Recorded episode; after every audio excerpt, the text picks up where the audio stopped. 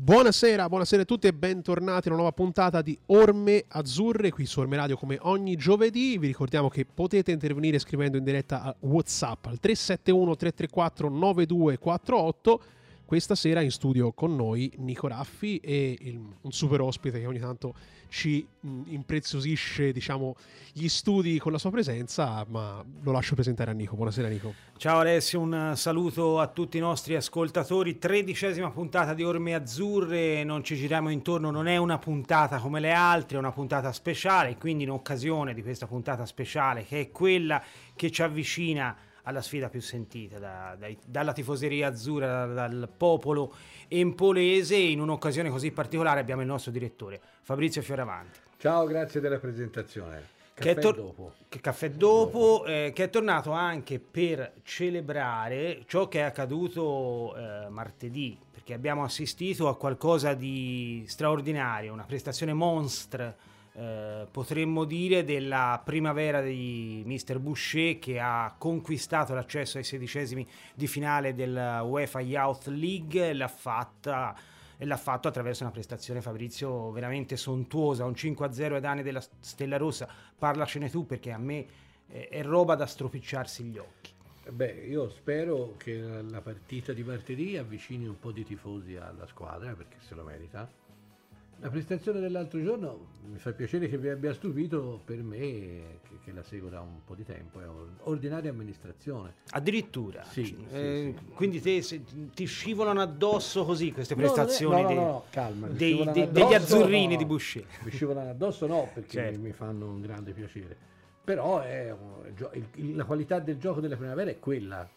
Non a caso ha vinto il campionato, il titolo italiano, giocando al calcio è una squadra che ha sempre dimostrato una grandissima personalità, un grande carattere ed una qualità di gioco importante, oltre a importanti giocatori singoli.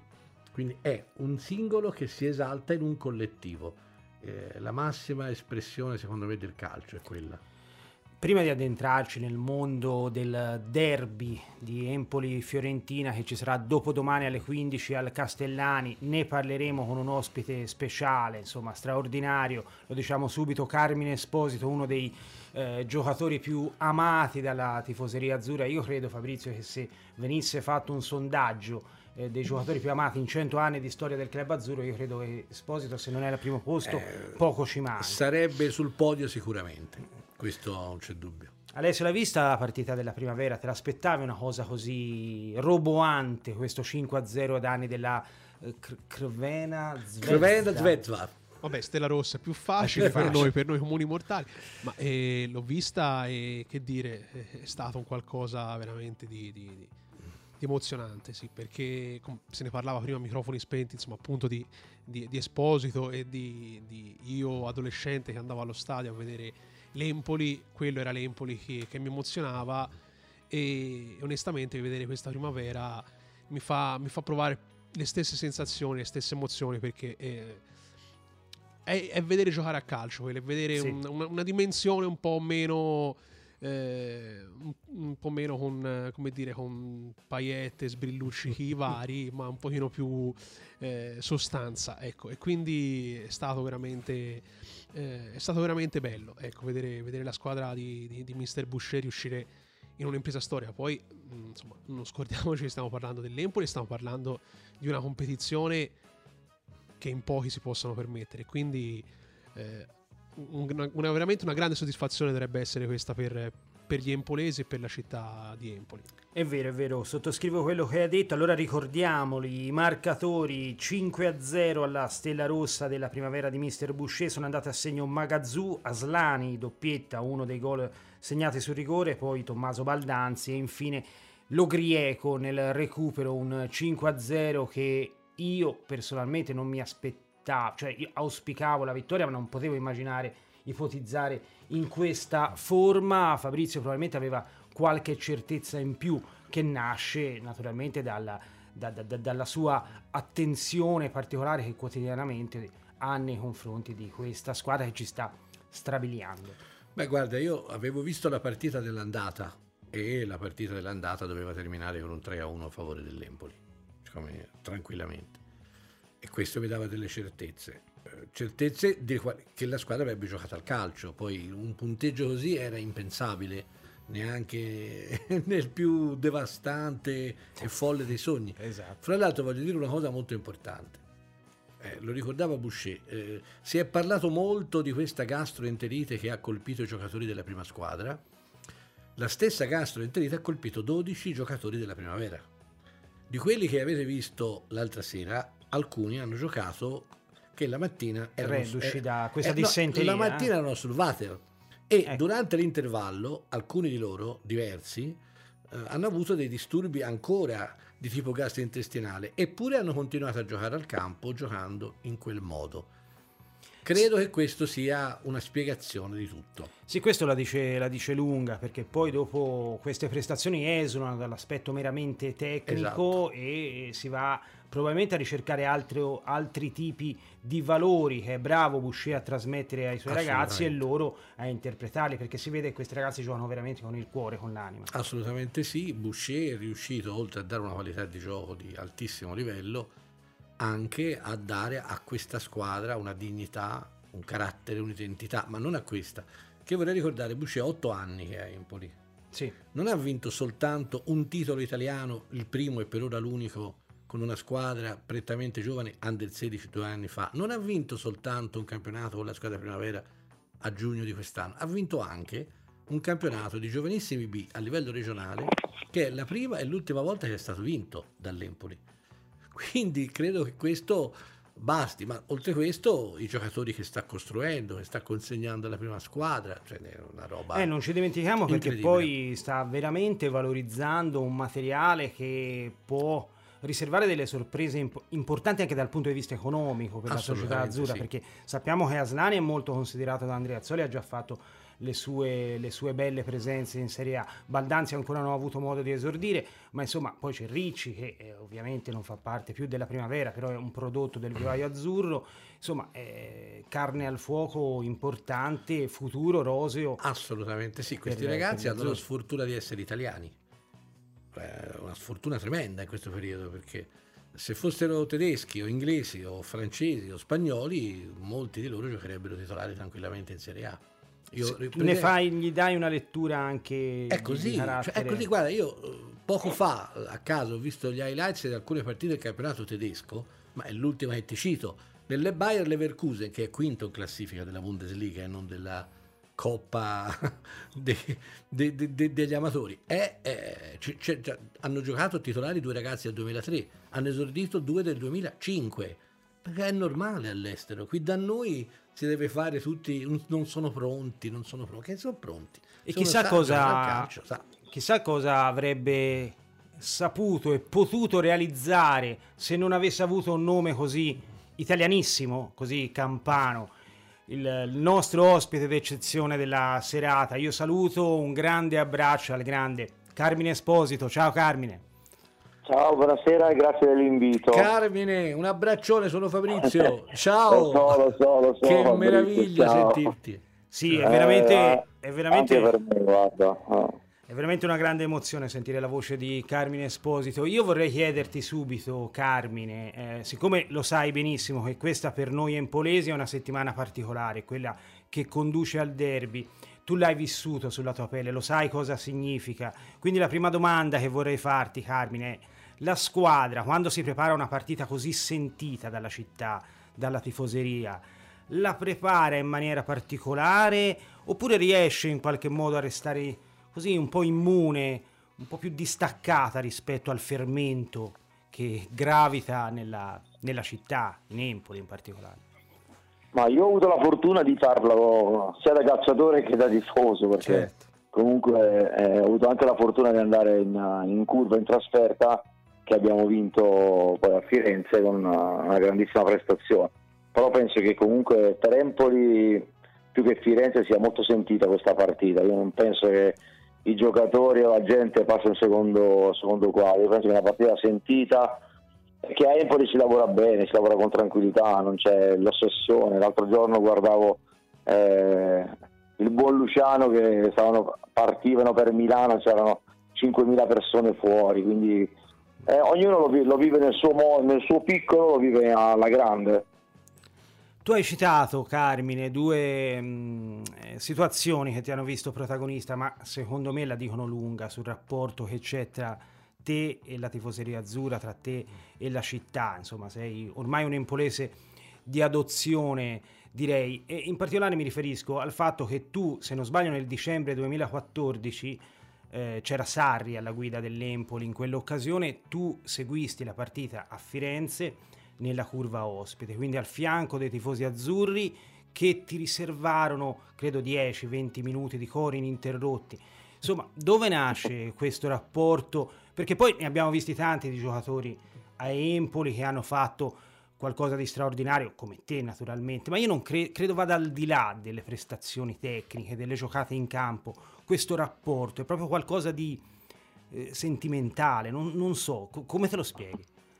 Ma in, uh, sinceramente io sono, sono, molto orgoglioso di questo perché comunque eh, Empoli è, è, è, casa mia, è, la gente tuttora mi cerca, mi chiama, um, è qualcosa di, di, indescrivibile, viscerale, come uso un termine un po' da, Napo- da buon napoletano, però Empoli è qualcosa di, per me è qualcosa di strepitoso perché ogni volta che metto piede a Empoli oppure faccio qualcosina prim- le prime persone che mi cercano sui social sono tutti tifosi dell'Empoli e addirittura mi ringraziano ancora del, del fantacalcio, eh, di quel gol, del gol dell'Inter e poi comunque per me è stato un onore andare, io ho fatto tutta la trasferta, io sono partito da Empoli col, col pullman con tutti i tifosi, mi sono fermato a fare le soste con loro, mi hanno tra virgolette perquisito prima di entrare, quindi un qualcosa di bello eh, che soltanto a Empoli potevo provare e solo lì è, eh, ti ripeto, Empoli è casa mia, quando si parla di Empoli per me eh, sai che l'azzurro io lo porto sempre con me. Fabrizio. Um, Carmine, io Nico ti ha fatto una domanda, prima mi permetto di dare io la risposta. Eh, credo che tu rappresenti il disvelamento dell'ipocrisia, cioè il tuo modo di giocare, il tuo modo di essere, il tuo modo di rapportarti con la gente, la purezza del calcio, la fantasia, l'estro, eh, l'impossibilità di incasellarti in una categoria precisa, cioè questo credo che sia quello che ti ha reso, fra virgolette, immortale per noi, cioè qualcosa che esce dall'ordinario, quindi diventa straordinario come sei stato tu. Non credi no, ma... che sia davvero così? Fabrizio, te sei sempre stato buono con me, no, sei uno una di quelle persone a cui io voglio un bene dell'anima, eh. uno di cui, del popolo empolese che voglio veramente bene, lo sai, che però, però io penso che hai detto tutto bene tu, però c'è, c'è qualcosa, c'è stato un feeling eh.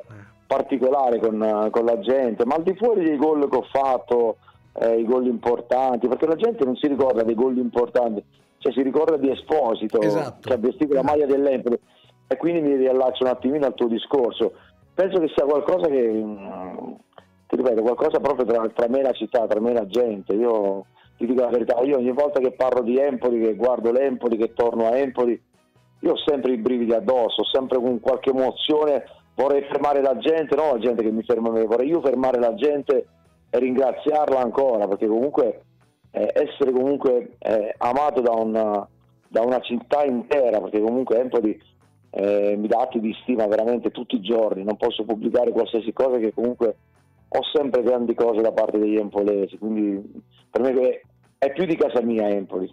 Senti Carmine, scusa, scusa Nico, una domanda. Vai vai Fabrizio. Tu oggi vedi un Carmine Esposito nel calcio italiano? Cioè uno che ha questa tua capacità di non essere incasellato in un ruolo preciso. Sai che mi hai bruciato precisa. la domanda, adesso me ne devo preparare. Eh, ah, eh, sì. No, lo sai, vero? Cioè, eh, L'avevo immaginato. Ma ce n'ho almeno altre 5 o 6. Davvero, perché secondo me è questo poi che ti ha reso così amato, io, proprio per questa tua caratteristica. Io Fabrizio ero un po' un ponte, cioè non mi piace paragonarmi a nessuno, giustamente eh. ognuno, ognuno ha le sue caratteristiche. Io però eh, ero un giocatore che faceva arrabbiare molto gli allenatori, Beh, perché anche il buon Luciano io non avevo punti di riferimento, se lui mi diceva fai questo io non lo facevo mai, era tutto imprevedibile, era qualcosa di...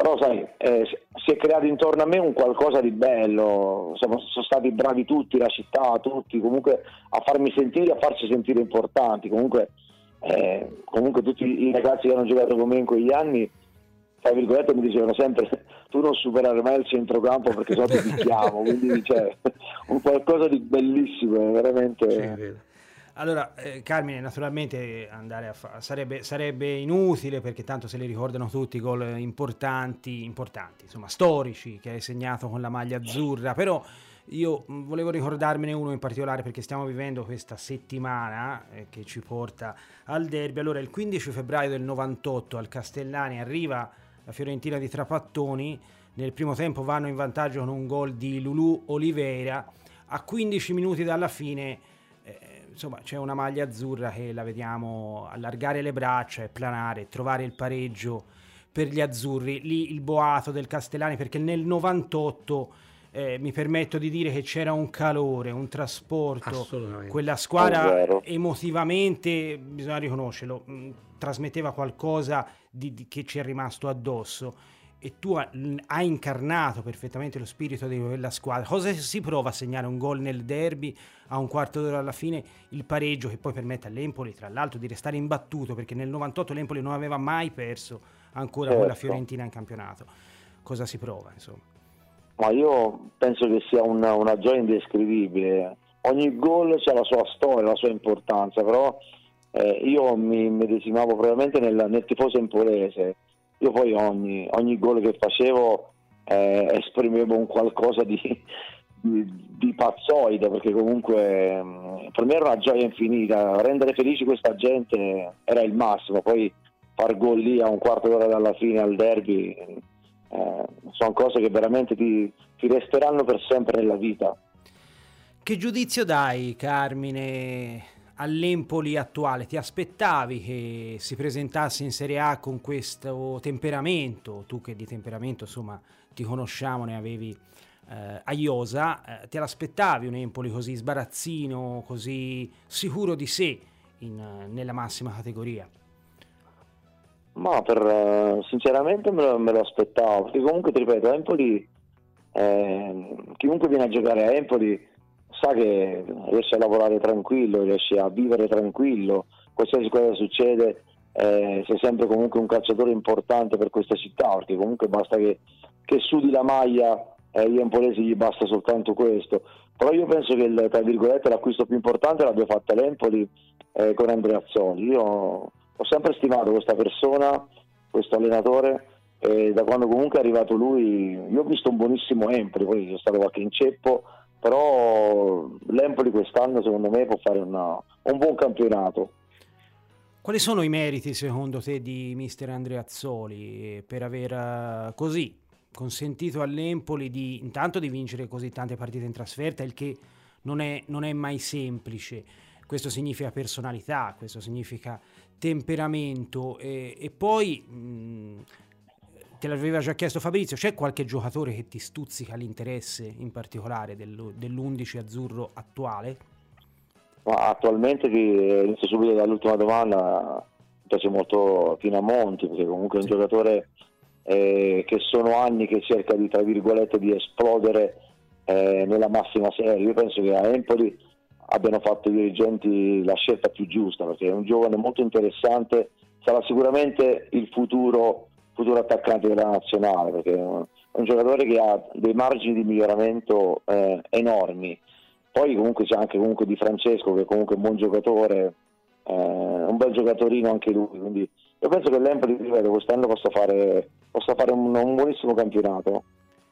Invece della Fiorentina, della nostra prossima avversaria, che, che, idea ti sei fatto? È, ha veramente così centrato il tecnico giusto, Vincenzo Italiano, per poter tornare insomma, posi- nelle posizioni che contano dopo alcuni campionati in cui eh, è stata molto in difficoltà, addirittura insomma, con, con quasi anche mezzo piede nel, nella lotta per non retrocedere. Esatto.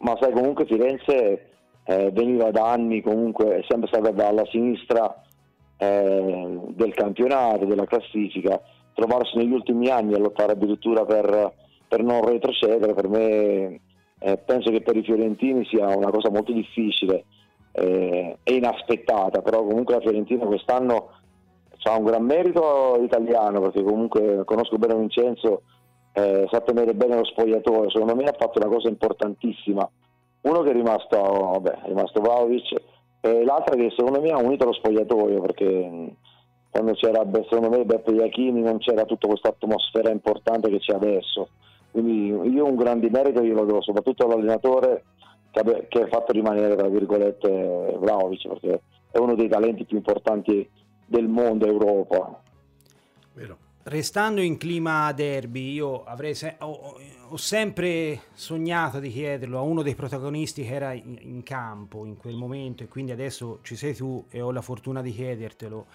perché per me il punto più, più alto, emotivamente parlando, che ho vissuto da tifoso azzurro perché ero in curva in quel momento, è quando a Firenze Martuscello al 94esimo segnò il gol del 2 a 1 tu eri in campo in quel momento eh, cosa hai provato? Perché io, quello che ho provato io mh, diventa difficile esprimerlo perché ero eh, ormai privo di qualsiasi tipo di lucidità.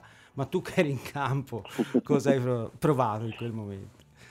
Ma sai sono, sono situazioni e, e gioie indescrivibili perché ti ripeto vincere il derby poi quell'anno che comunque era il nostro primo anno di Serie A stavamo facendo anche bene, poi comunque con una signora Fiorentina, perché secondo la Fiorentina era, in quegli anni lì era veramente una signora squadra, però noi a Empoli non, uh, giocatori dell'Empoli non avevamo paura di nessuno, avevamo creato un, un organico, un gruppo, un attaccamento alla maglia, alla città, ai tifosi, c'era tutto per far bene, vincendo quella partita lì sul, sul secondo gol di Giovanni era come, come, se fossimo dei superman c'era da strapparsi la maglietta da, strapparsi la maglietta dalla gioia perché era qualcosa di indescrivibile Carmine, noi davvero ti, ti, ringraziamo per il tuo intervento, è sempre bello sentirti, ma eh, spero che ci risentiremo presto così per grazie, grazie. chiederti ah. il tuo parere sugli azzurri in questo ambiente, insomma in questo contesto dove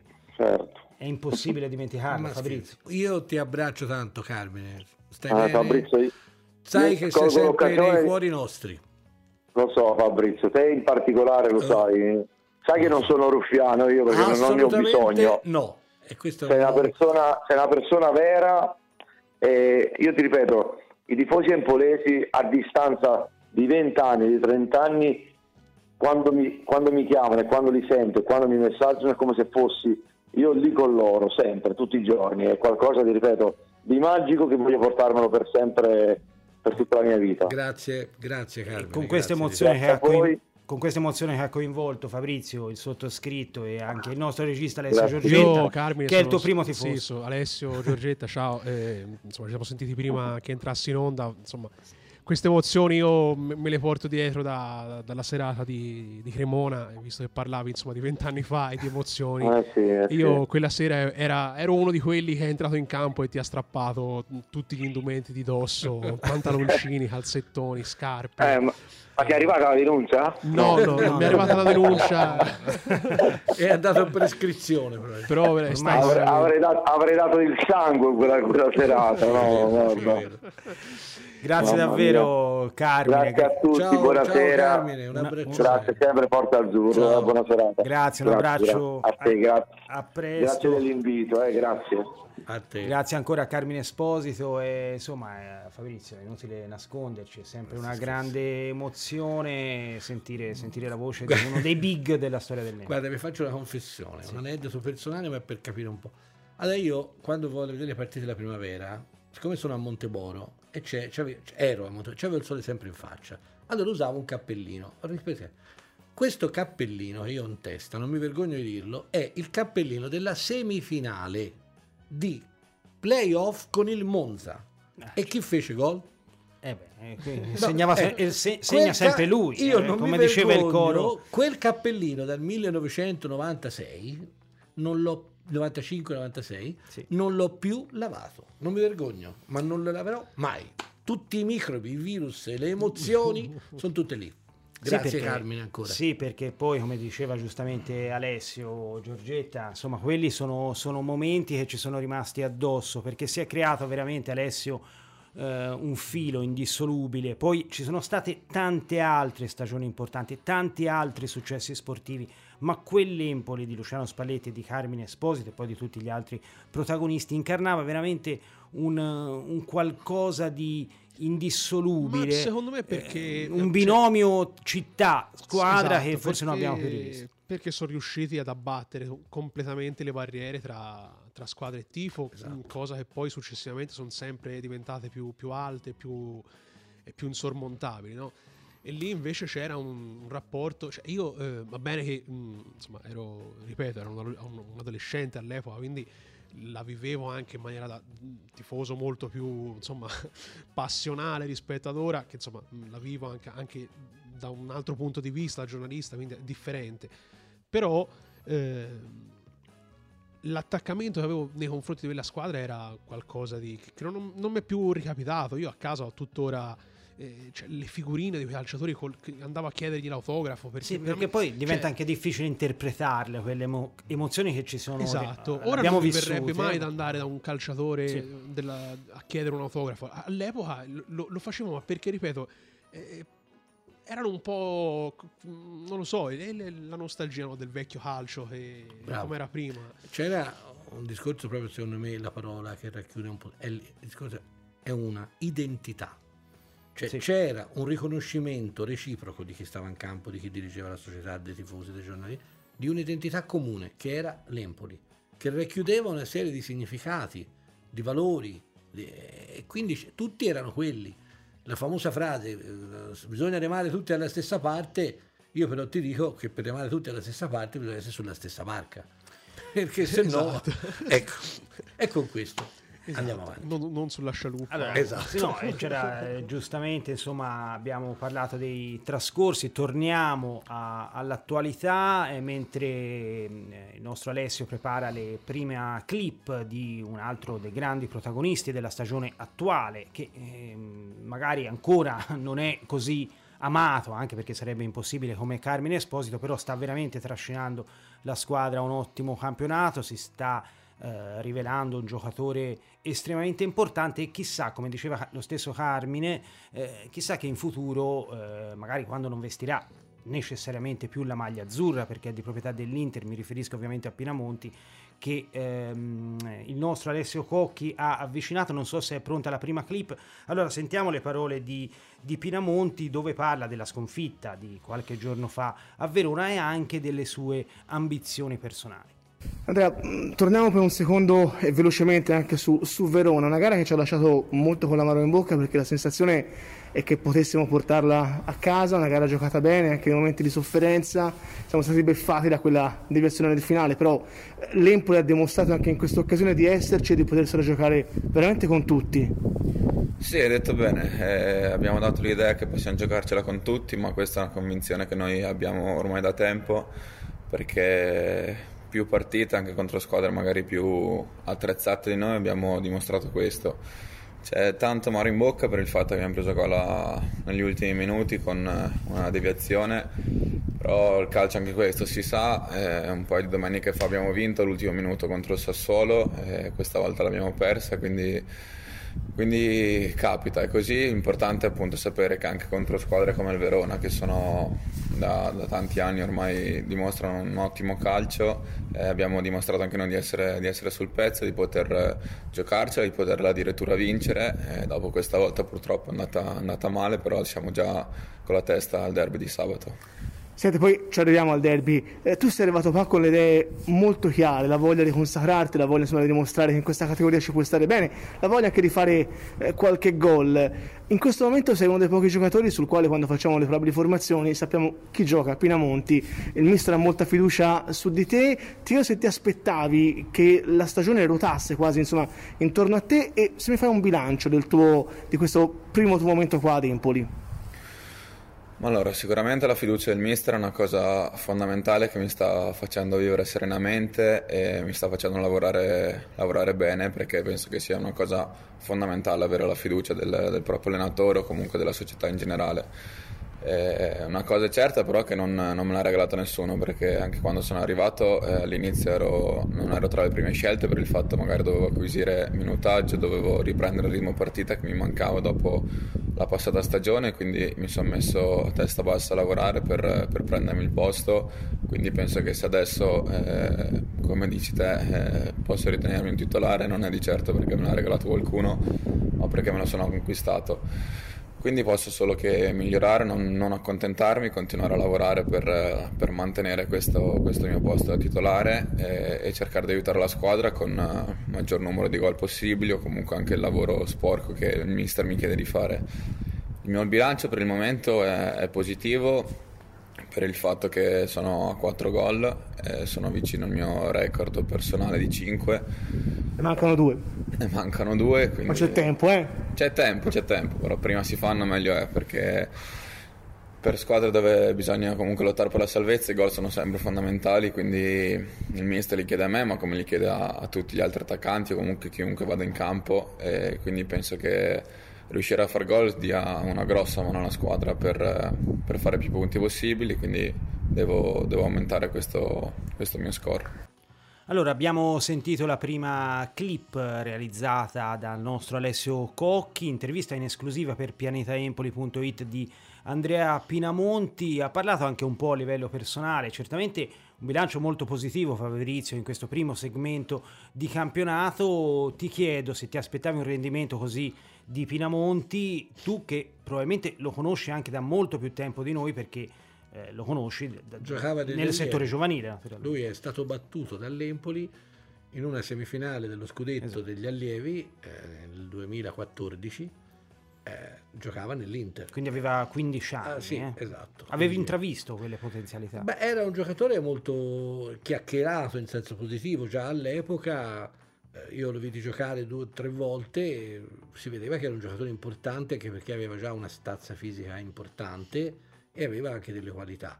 Poi si è un po', fra virgolette, perso nel, come, nel tempo. Empoli per lui rappresenta una grossa opportunità, anche perché, diciamocelo francamente, l'attacco dell'Empoli è lui, cioè nel senso è lui che, che, eh, Andrea Azzoli è un punto fermo, è, totale. È un punto fermo, assolutamente, assolutamente. inamovibile. Lui questo, eh? lui questo lo sa eh, e quindi credo che questo gli dia una consapevolezza di sé, una fiducia importante. E se le è strameritato, dobbiamo dire, i galloni da titolare, Alessio, però è anche vero, come diceva eh, Pinamonti, che si viene da una sconfitta, quella di Verona, probabilmente eh, immeritata per quello che si è visto in campo, c'è stato anche delle decisioni arbitrali che, ci hanno, eh, che, ci hanno, lasciato un po' perplessi, c'è stata la traversa di Henderson, un paio di occasioni di un redivivo, eh, di un rigenerato Bairami, questa è una bella notizia per, per l'Empoli, come l'hai vista la partita contro gli Scaligeri? Ma è una partita, oltre a una sconfitta immeritata direi anche un, una sconfitta che non, che non deve preoccupare perché eh, la prestazione c'è stata, eh, gli azzurri hanno messo in campo quella che è la loro identità, hanno messo in campo quella loro idea di gioco e eh, sono tornati a casa appunto con, con delle certezze non minate da, dal risultato perché la prestazione, ripeto, c'è stata. E quindi io sono contento di questo, sono contento del fatto che la squadra eh, non, non, debba tor- tornare a casa a leccarsi le ferite, ecco ma ripeto, torni a casa consapevole di aver mh, profuso una, una prestazione di, di, di, tutto rispetto, meritavamo secondo me sicuramente di più. Eh, sì, anche perché Alessio... dei rigori non dati e de, de, ah. degli episodi quantomeno dubbi sì, e non con, visualizzati con il VAR, VAR esatto, noi con il VAR ci abbiamo discusso probabilmente non lo so mm. eh, probabilmente Corsi da inizio campionato ha litigato col signor VAR noi no, la tecnologia non, non, non, si spiega, non, porta, non si spiega questa cosa perché onestamente ripeto è, è almeno la terza partita dove le, all'Empoli gli manca qualcosa ecco, eh, che il VAR avrebbe mh, dovuto. dovuto, dovuto dare o quantomeno dovuto verificare, mettiamola così. Sì. E così non è stato. Ma secondo me eh, il rigore di Verona era netto, solare, era solare anche senza VAR, perché poi con questa storia un po' del VAR, eh, secondo me gli arbitri stanno un po' si sono un po' adagiati sugli allori, no? e, e, e, prima ancora degli arbitri, gli arbitri guardalinee, perché i guardalinee eh, se ci fate caso da due o tre stagioni, prima di alzare la bandierina, pr- prima di tutto guardano l'arbitro. Sì, no, poi Prima, prima guardano tre l'arbitro minuti per capire e poi al- se sì, secondo è lui è, devono Probabilmente sono delle a destra o a sinistra. sì, sì. Poi eventualmente non parlo eh, dei fuorigioco alzati dopo un quarto d'ora che, che- che- che è avvenuto il fuorigioco, Perché parlo semplicemente di della rimessa laterale, no? dove guardi che il guarda- vedi che il guardarini è spaesato e Sì, sì. attende conferma visiva da qualcuno. per- perché? Perché hanno secondo me un po' allentato la, Eh beh, certo. il livello Sì, d'attenzione. sì, probabilmente Eh, con il fatto che c'è comunque questo ausilio, ehm, in qualche modo Esatto. così non ti, ti- ti dà meno responsabilità di prendere Esatto. la decisione. Se, se poi ci aggiungi anche che mh, quan- non, non voglio dire quando gioca l'Empoli o quando giocano le piccole o quando non, non c'è da dare un aiuto a qualcuno, ma voglio dire, se poi ci aggiungi anche che non vai a verificare situazioni dubbie, e allora mh, insomma c'è un po' da capire come funziona. E ora noi parliamo così perché insomma siamo un po' No, è la verità. eh, imbestialiti, Eh, no, imbestialiti? però Sì, poi c'è eh, stato però, anche di, insomma, di recente un episodio che magari con l'Inter ci perdi lo stesso, ma mi ricordo quel- l'intervento su, su Bairami eh, Esatto. sul, sul risultato di Ma non è una 0-0. questione- cioè non è una questione di se poi avresti perso- Nel finale del primo tempo, insomma, mh, vallo a vedere e poi vediamo un esatto, attimo cosa esatto, succede. È davvero uguale, cioè, mh, Sì. Eh, però, mh, ripeto, a parte questo, appunto, io mh, non sono assolutamente. n- Non mi ha lasciato l'amaro in bocca da questo punto di vista la partita perché l'Empoli ha giocato. eh, abbiamo dimostrato di poter, di poter tenere testa alle squadre a cui dobbiamo tenere testa perché noi mh, è Vabbè. quello il campionato che dobbiamo fare su quelle squadre lì. Per cui direi che possiamo stare sereni, che insomma l'Empoli sta mh, mantenendo alta la barra eh, del insomma, il timone bello dritto verso la sua, verso la sua meta finale. Possiamo stare sereni, Fabrizio. Quali sono le note positive che ci portiamo via dal Bentegodi, secondo te? Beh, le note positive sono un gioco che comunque c'è stato, anche se non continuativamente. Non ci dimentichiamo, eh, non, non deve essere una scusante, ma eh, questi giocatori il giorno prima erano, erano in altri luoghi che in un campo sportivo. Anche il giorno stesso. Cioè, ecco, quindi, ecco, mh, questo qualcosa vuol dire. Quindi la qualità del gioco ce la portiamo dietro, purtroppo ci portiamo dietro ancora una volta la scarsità assoluta della classe arbitrale italiana in questo periodo, eh, che ci ha tolto un rigore eh, che era solare. Cioè, anche perché io tre giorni prima, due giorni prima, avevo visto a Firenze, giocava la primavera dell'Empoli con la Fiorentina, e giocava in casa che giocava a Sesto. Che, Eh, pa- che peraltro ritroveremo poi il ritroveremo- 9 dicembre, ma ne parliamo esatto. più avanti. E, e un, un traversone in area respinto da degli innocenti con il braccio palesemente in- di fronte al corpo da circa 50 centimetri e l'arbitro decreta il rigore.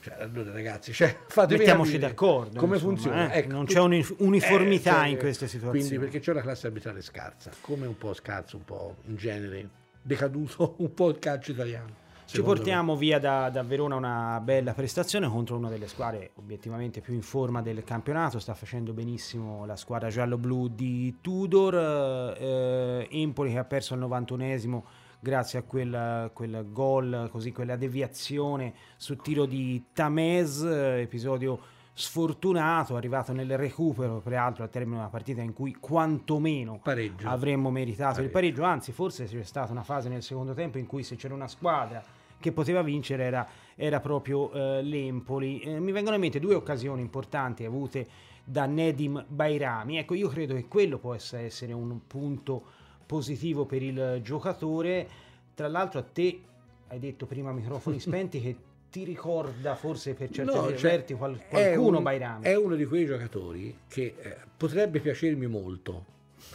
Potrebbe. Non ho capito perché usi il condizio- condizionale. Perché secondo me non, non completa la sua follia, nel senso positivo. Non so se non la completa perché non è capace di completarla o perché glielo impediscono, che è quella che io temo di più.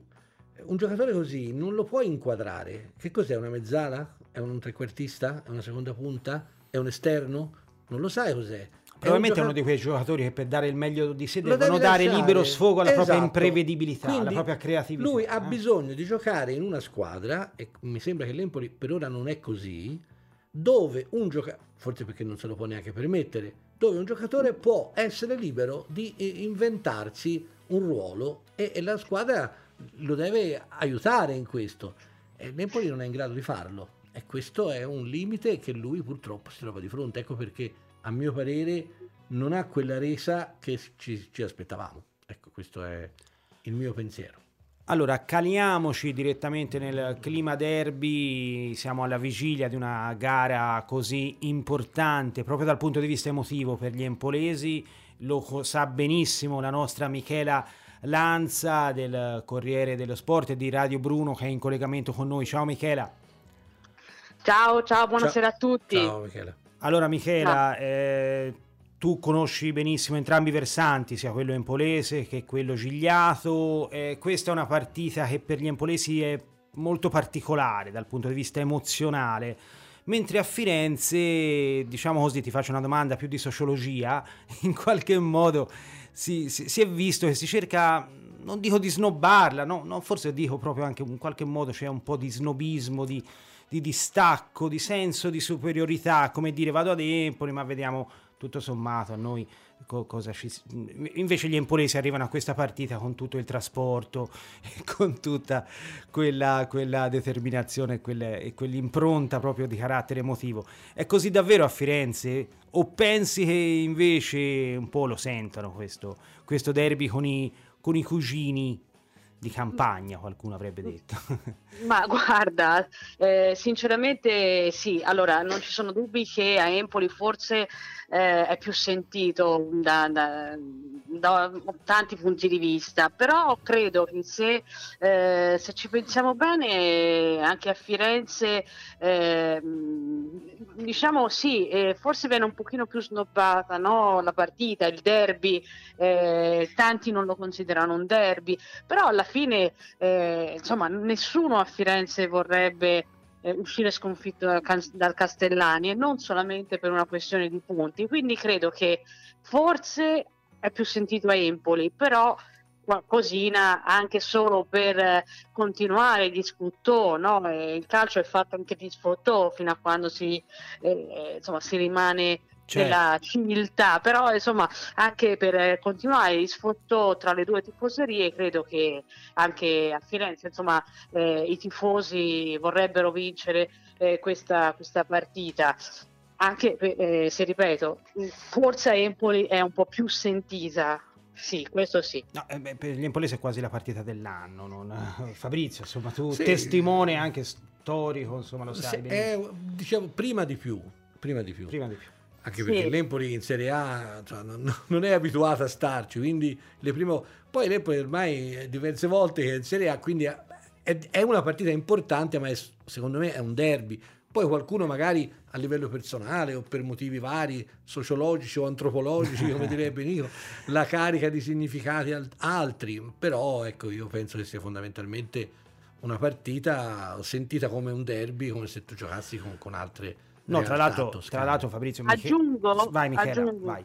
aggiungo anche che ovviamente eh, magari nei primi anni esatto. dei, dei, derby era magari più difficile no, vedere anche l'Empoli eh, conquistare una vittoria o conquistare punti e invece certo. nelle ultime quattro partite eh, giocate in Serie A al Castellani con la Fiorentina insomma l'Empoli ne ha vinte due esatto. quindi non è più un caso no? Eh, diventa comunque una sfida assolutamente aperta perché sì è vero tutti i derby sono particolari non si sa mai cioè il risultato non è mai scontato però veramente quella di sabato sarà una partita da tripla cioè questa è, non è una una frase fatta, è la verità. Sono d'accordo. No, no, sono d'accordo perfettamente. Tra l'altro apro una parentesi, eh, giustamente tu hai sottolineato il fatto che sabato sarà comunque una bella giornata di sport e deve restare tale, ci saranno molti tifosi viola che arriveranno sia nel settore ospite poi che nel tutto il resto del Castellani, insomma l'auspicio naturalmente è che resti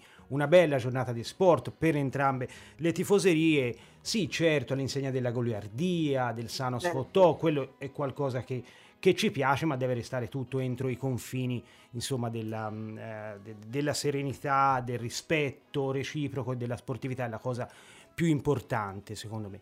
Eh, arrivando però agli aspetti tecnici, insomma la Fiorentina ci arriva molto bene alla gara con l'Empoli di sabato, reduce da una vittoria eh, eh. straordinaria 4-3 nei confronti dei, del Milan, la prima sconfitta peraltro dei rossoneri, vittoria molto convincente, insomma ci arriva veramente anche sulle ali dell'entusiasmo, Michela.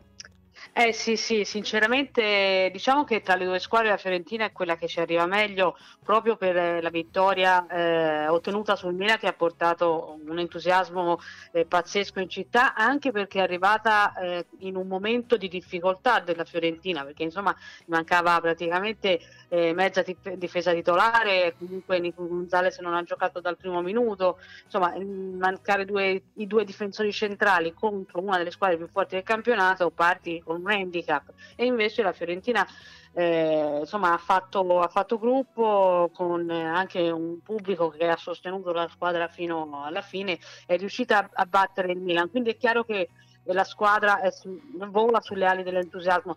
Dall'altra parte c'è un Empoli però che eh, ha perso a Verona ma non meritando assolutamente di perdere. Quindi, eh, e poi sono due squadre che fondamentalmente se ci pensiamo bene sono molto simili, Anche, magari ovviamente il livello della Rosa, quello della Fiorentina può essere superiore, quello dell'Empoli un po' inferiore, ma eh, gli obiettivi sono diversi, ma comunque sono due squadre molto simili perché entrambe giocano sempre eh, per, per, vincere, entrano sempre in campo per cercare di fare il proprio gioco, una squadre propositive che, insomma, con due allenatori che, hanno, che amano il, il bel calcio da questo punto di vista sono veramente, è veramente un derby, derby nel derby. Mm. E, tant'è vero che la Fiorentina e l'Empoli fino a poco tempo fa, fino a due settimane fa, erano le due uniche squadre di Serie A che non avevano mai pareggiato. Eh, L'Empoli l'ha fatto col Genoa, la Fiorentina ancora non l'ha fatto. Quindi insomma secondo me sarà un, una bella sfida. Detto questo, la Fiorentina appunto ritrova quanto riguarda la, la, formazione, quella che potrebbe essere la probabile formazione, la Fiorentina ritrova Milenkovic quarta in difesa, anche se bisogna capire, vedere se eh, l'italiano eh, punterà su, su, questa coppia oppure eh, deciderà di dare ancora fiducia a Igor dopo la, la bella partita contro eh, il Anche perché i sostituti, i sostituti, hanno fatto molto bene contro il Milan, esatto, per cui diventa sì, difficile sì. adesso alterare eh, qualcosa. Anche, eh. Sì, anche perché poi ci sono tre partite in una settimana no? eh, per tutti, quindi magari anche un po' di turnover eh, credo che venga messo in, in preventivo. Non so se eh, dom- sabato oppure magari nelle prossime partite però di fatto credo che ci sia un, uh, un dubbio diciamo lì in difesa eh, tra Quarta e Igor eh, mentre Biraghi e Driozola dovrebbero eh, comunque scendere in campo dal primo minuto per quanto riguarda eh, la linea difensiva. Poi a centrocampo credo che ci sia un solo dubbio per quanto riguarda la Fiorentina con Torreira che eh, giocherà in regia e Bonaventura e Castrovilli che dovrebbero essere i candidati a una maglia titolare come interni di centrocampo, ma occhio a Duncan perché anche lui col Milan eh, ha giocato eh, titolare al posto di Castrovilli e ha fatto e ha fatto molto bene. Quindi eh, Castrovilli Duncan è un altro dubbio. Davanti eh, Vlaovic ovviamente è, è titolare inamovibile, non si può toccare, anche perché poi al di là del fatto che lui sta bene, molto bene e si vede, eh ma sì. non c'è neanche un sostituto eh, reale. Quindi ha fatto un gol a partita in gare ufficiali, insomma, esatto, scusa esatto. se è esatto. poco. Quindi, quindi Tra Coppa Italia e campionato ha fatto 12 gol in 14 partite, un ragazzo di 21 anni, insomma. Esatto eh, vai avanti con la probabile formazione, poi ti faccio un altro paio di domande prima certo. di congedarti. E poi chiudo con eh, i due che supportano sulle, la, sulle fasce d'attacco. Eh, Vlaovic, diciamo che ci sono tre maglie per due posti perché eh, Saponara, Callejon e Nico Gonzalez eh, sono diciamo in ballottaggio in tre per due maglie. Ecco. Eh, è chiaro che Nico Gonzalez eh, ha avuto il Covid, quindi anche col Milan eh, subentrato nel partito dall'inizio, può, può, essere che non parta dall'inizio anche sabato, però eh, diciamo è difficile rinunciare al talento di, di Nico Gonzalez.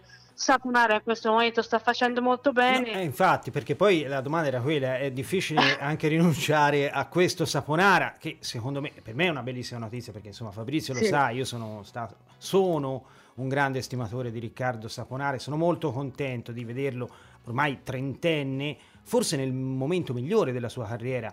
E questo è veramente qualcosa di, di, di, di bello per il ragazzo, insomma, un ragazzo che, che, forse se avesse avuto anche mh, qualche così un po' di spessore caratteriale in più, qualche fragilità in meno, avrebbe probabilmente fatto una carriera anche molto più importante. Sono d'accordo, sono d'accordo perché tecnicamente è un giocatore che non si può discutere, ma non da ora, eh, da, da, quando appunto aveva eh, un'età diversa e che insomma è, è, diciamo abbiamo conosciuto a, proprio a Empoli, ha fatto i suoi primi campionati importanti.